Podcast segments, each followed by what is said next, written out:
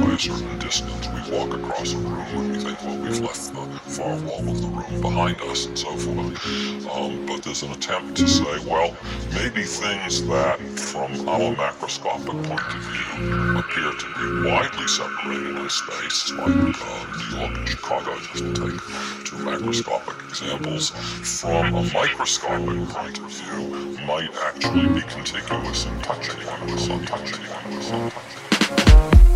うん。